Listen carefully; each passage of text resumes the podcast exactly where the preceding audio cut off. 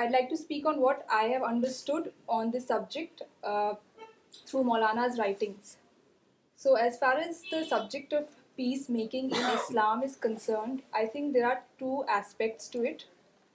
First, I think, is the individual aspect. That is, at the individual level, what should a person do?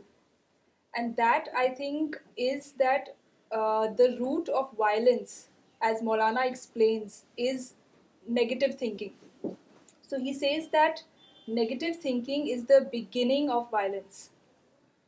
So in his literature, you will see that there is a lot of emphasis on positive thinking. And this is what we also learn from the life of the Prophet. And why I think uh, emphasis on positive thinking is very important is because I have met several Muslims who I have seen might not be actively engaged in violence, but I see that they do harbor ill feelings and bitterness for others.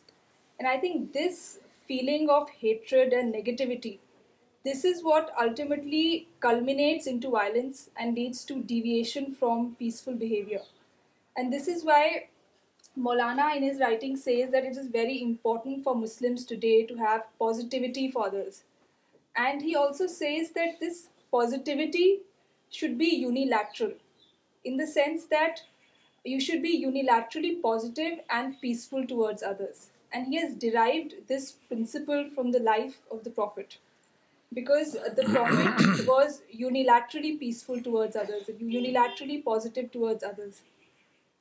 So if you read the life of the Prophet, you will see that Many negativities and many unpleasant and unwanted experiences happened with him, but still he was positive and peaceful. So Maulana explains that to be positive, you cannot lay down the condition that if everything is ideal, if everything is according to your way of thinking, only then you will attain positivity. You should be positive in spite of experiencing unpleasantness from others, in spite of the unwanted situations. And secondly, I think at the social level, uh, when it comes to peace, what is most important is avoidance. We all should practice avoidance and tolerance. Because in the Indian context, if you see, uh, what happens is that uh, people generally get provoked at very trivial issues, and instead of diffusing the conflict at the first instance, they allow it to escalate and it becomes a full-fledged dispute, and in many cases it also becomes a riot. So the culture of avoidance is also something that Maulana lays a lot of stress on. So he says that, for example, he has a book called Nonviolence and Peace Building in Islam. So in this book, he shows that if somebody hurls abuses at you, which often happens in society, or if somebody makes inflammatory speeches against you or your religion or your prophet, then you should avoid it. We should not, uh, become inflamed, come down on the streets and raise banners and protest against those people. So uh, this is also the teaching of the Quran, because the Quran says that, Quran tells believers that you should ignore hurtful words. And even if you see the life of the Prophet, there were many times when people condemned him and they spoke very uh, derisively, and they used very harsh words at him. But the Prophet did not, uh, the Prophet remained calm and he did not run after them to kill them.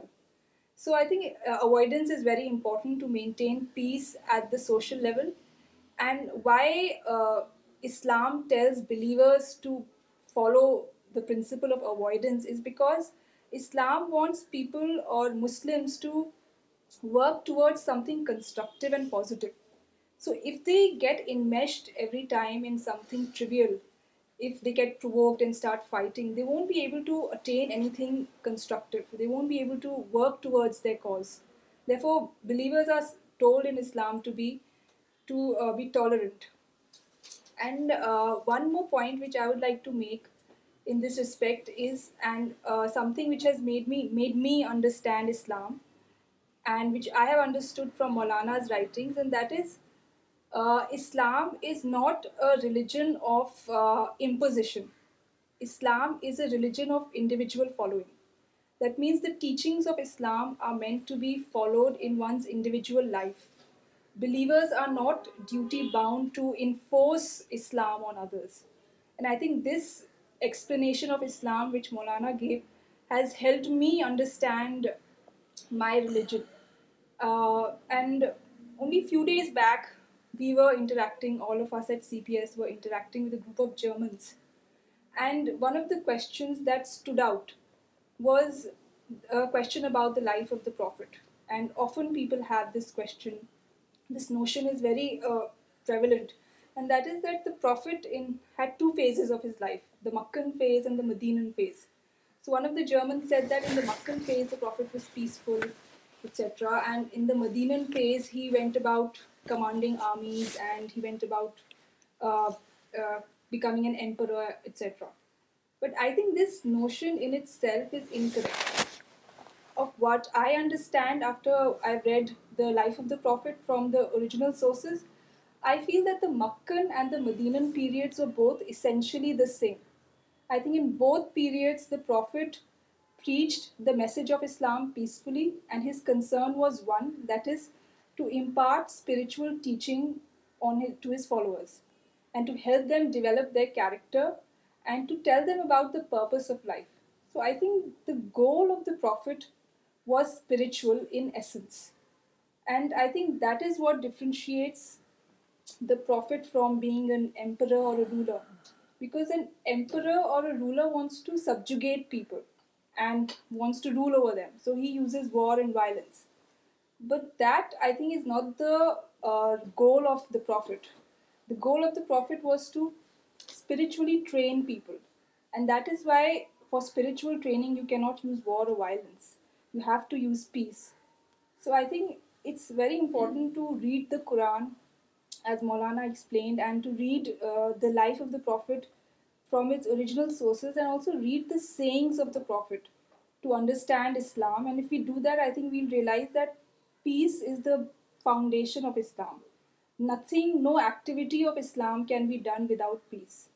And if uh, there have been wars in the life of the Prophet, so as Maulana explained, the Prophet was born in the 7th century, it was a tribal age. So he was dragged into few wars, but those wars were defensive. And those wars were uh, I think they should be taken in their context. They should not be drawn out of context, and they should not be general peace in Islam is the rule war is a